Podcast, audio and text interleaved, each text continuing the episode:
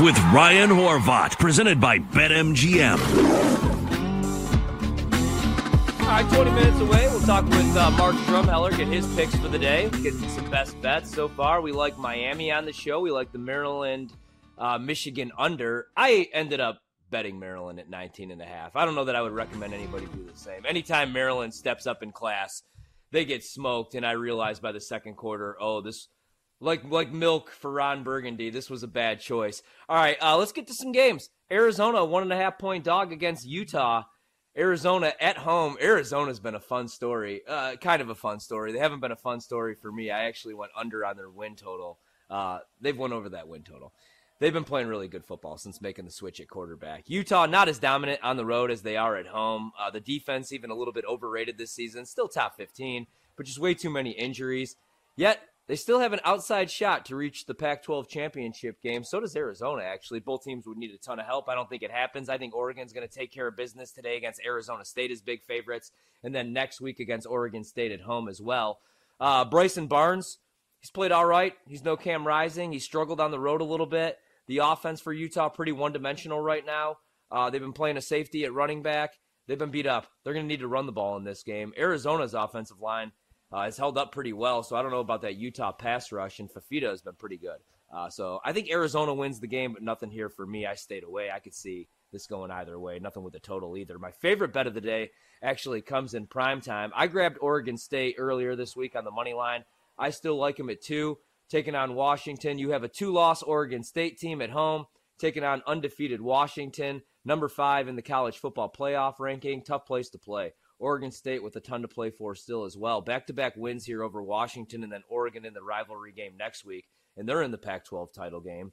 And who knows? Maybe they got an outside shot at the playoff. I don't think so. They have two losses this season.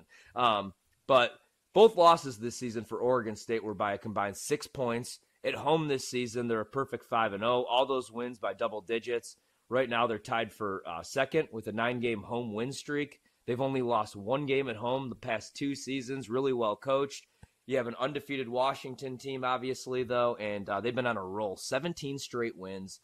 Kalen DeBoer, love him. Michael Penix, a legit Heisman candidate.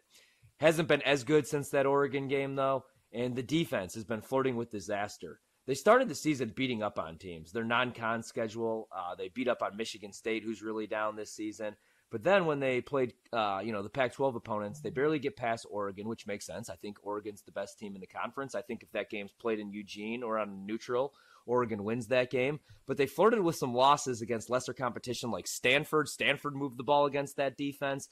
Arizona State, USC. Um, great offensive team, tons of firepower, obviously. But I think on the other side, Oregon State's going to test that defensive line and run defense. If you look at it, Washington, not a great tackling team outside the top 70.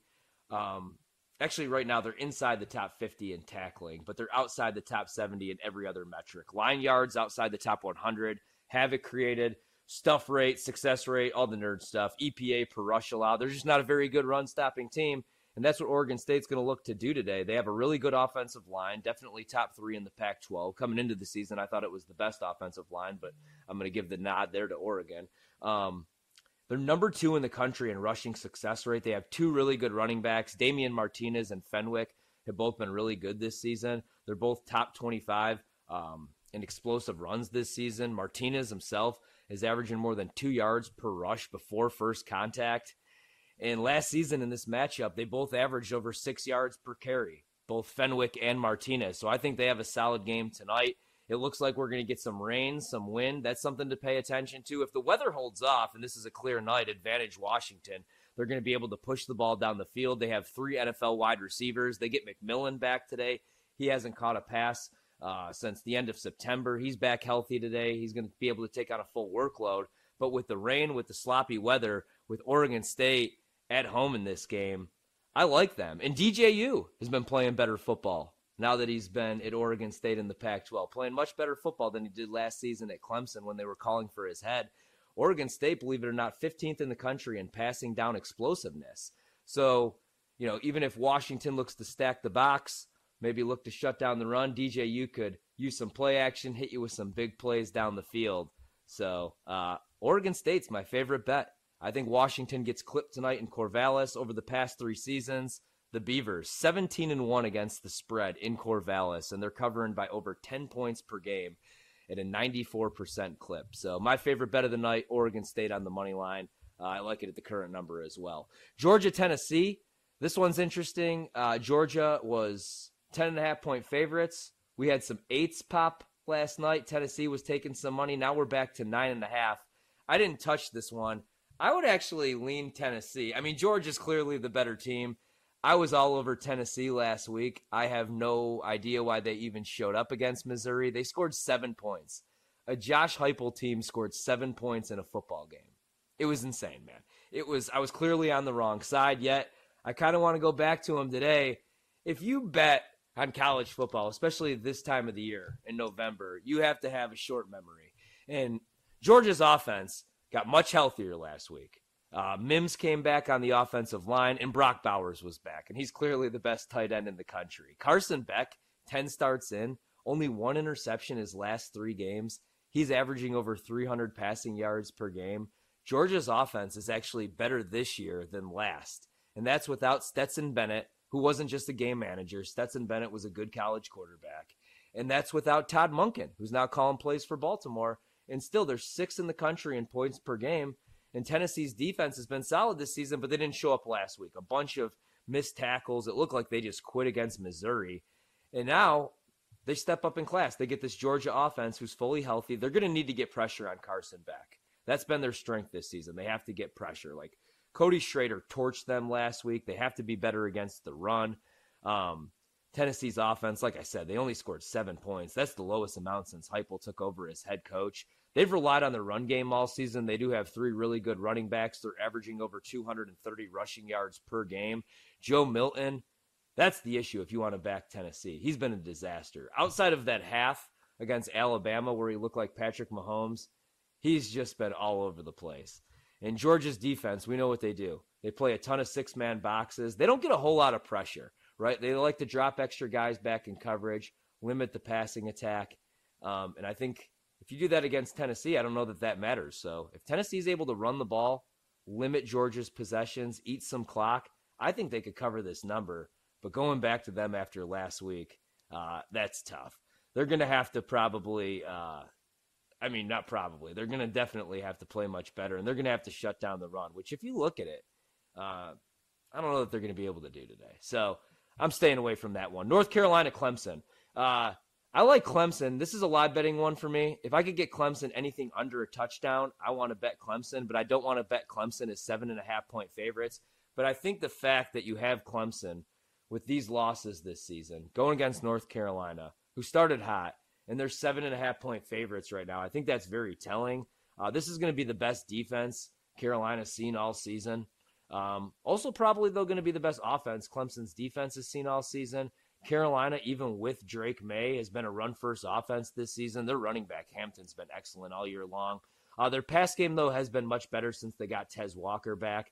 Their offensive line did not hold up, though, against Pitt and against Miami. And that's Pitt and that's Miami. Now they're going against this Clemson pass rush, this Clemson defensive line. Against Pitt and Miami, uh, Drake Maye was sacked 10 times in those games. So I think Drake Maye is going to be under constant pressure. We'll see if they're able to run the ball against Clemson with Hampton. I think they're going to be able to need to, but they're going against guys like Trotter and Carter. I don't know.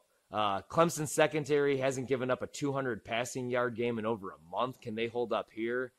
Um, Clemson on offense, 200 rushing yards and passing yards last week. That was their most balanced attack all season long. Cade Klubnik was excellent in this game last season against North Carolina, but he hasn't been great this season but they get Will Shipley back. They obviously have Mafah. I think Clemson's going to be able to run the ball against North Carolina. North Carolina has given up five yards per carry the past month. Their run defense has not been good all season long. The defense has been much improved, right? Like last season, they were outside the top 100 in pretty much every metric.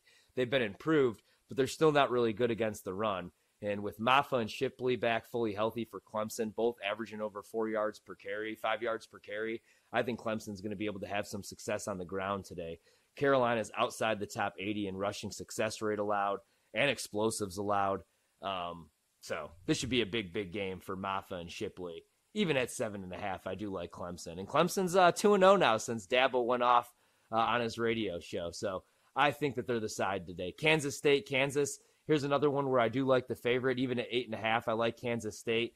Waiting to see what's up with Jason Bean. He suffered a head injury all week long. Lance has been saying he's going to give it a go.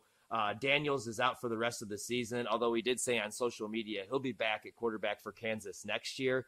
Uh, but if Bean can't go today, that means Cole Ballard, Chris Ballard's son, the third string quarterback, looks like he'll give it a go. He's a huge drop off. We saw him last week. He was nine for 20. He threw an interception. He's a freshman walk on. He took some big hits last week.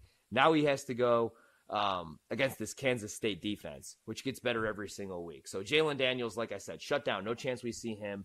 Bean, um, with Bean, you know, maybe you can make the case for Kansas, anything over a touchdown. But I don't know, man. Kansas State, really good against the run, and that's what Kansas is going to have to do in this game. They're going to play at a slow tempo. They're going to want to run the football. And Kansas State's a really good tackling team. They're plus 10 in turnovers the last few games here. They do give up some explosives, but since they switched to this 3 3 5 defense, they've been the second best defense in the Big 12 as far as points per game. And on the offensive side of the ball for Kansas State, they were running a bunch of two quarterback stuff with Avery Johnson as their rushing option. But lately, it's been just a lot of Will Howard. He broke the school record for touchdowns last week. Not sure how many stops Kansas is going to be able to get. Kansas State's offensive line's fully healthy. They're clicking right now. They're top 15 in the country in creating yards. They're top 15 in EPA per rush. Both of the running backs, uh, Treshaun Ward and DJ Giddens, have both went for over 1,400 yards this season. They both have, um, you know, a bunch of missed tackles forced or created, I should say. So I don't know how many stops Kansas is going to be able to get. I think another good look would be the team total over 35 points. I think Kansas State hangs at least 40 in this game. Um, they're running right now a bunch of two tight end formations, a bunch of two running back sets. Maybe we see a little bit of Avery Johnson to use his legs, but even Will Howard, um, when he's left the pocket, has been really mobile. He's been able to use his legs. They have a combined 13 rushing touchdowns. So for me, Kansas State today. Uh, Texas and Iowa State. Here's an interesting one tonight. Texas, a seven and a half point favorite over Iowa State. Texas just needs to take care of business the next couple weeks. They'll be in the Big 12 championship game. They have to take care of business there. And then we see if a one loss Texas team gets into the college football playoff. I can't wait to see what happens if in the SEC championship game, a one loss Alabama team beats an undefeated Georgia team. Then what does the committee do? Because you'll have a one loss Georgia team, a one loss Alabama team, a one loss Texas team who has the overall win, the outright win over Alabama on a neutral earlier this season. Yet still, I feel like they would put Alabama in for the win over Georgia, who hasn't lost a game in two years. Um, so it's going to be a crazy final couple weeks of the season. I'm just cheering for chaos here. But Texas, a seven and a half point favorite over Iowa State. Quinn Ewers came back last week against TCU. Looked pretty good. He had 317 passing yards, had a touchdown, but also threw an interception. But what we got to watch for today with Texas, what they look like without Jonathan Brooks, their stud running back. They lose him for the rest of the season. So now Ewers is going to have to put more on his shoulders in this game. Um, good thing for him. He's seen a lot of this 3 3 5 stack that Iowa State plays, this nickel stack. But it's seven and a half. I think Iowa State keeps this game close. I'm not going to play this one. I would live bet Texas anything under a touchdown, but over a touchdown, my lean here would be Iowa State. Uh, a big favorite that I like went from 22 and a half out to 24 and a half on the road today. Before we get to the break, I like Oklahoma actually against BYU. Uh, Oklahoma needs to win out. They need Texas also to win out. They need Oklahoma State to drop one of the remaining two games, and they're in the conference championship game. They could still get a New Year's Bowls, uh, New Year's Bowl game. They had consecutive losses to Kansas and Oklahoma State, but then they bounced back. They won 59 to 20 over West Virginia. Dillon Gabriel probably played his best game of the season, over 300 passing yards, and they're going against BYU here. BYU's a little bit beat up. I think Oklahoma looks to send a message. Maybe the first half's a better look, but I like them at 24 and a half. Uh, I'm going to lay it with Oklahoma today. Uh, that's one of my favorites. So to rehash some of these bets really quick before we get to the break and before we get to Mark Drumheller, I love Oregon State. That's probably the game of the night tonight against Washington. Uh, did bet them earlier this week on the money line. Also took a little bit of Oregon State minus one. Right now, though, uh, two point favorites shop around. You could get a one and a half if that's your thing, and you could get a minus 120 on the money line. Um, I like Miami as a pick. I like Memphis plus eight and a half. I like the under in Maryland, Michigan. I bet that at 50. I still like it at 49 and a half. I like Michigan State plus four and a half. Uh, I like Clemson. Anything under a touchdown. Played Clemson earlier in the week at six and a half. I don't know about seven and a half. And then Kansas State minus eight and a half against Kansas today. We'll take a quick break. We'll be back with Mark Drumheller. It's the BetQL tailgate to kick off. I'm Ryan Horvat. You're listening to the BetQL Network and the Audacy app.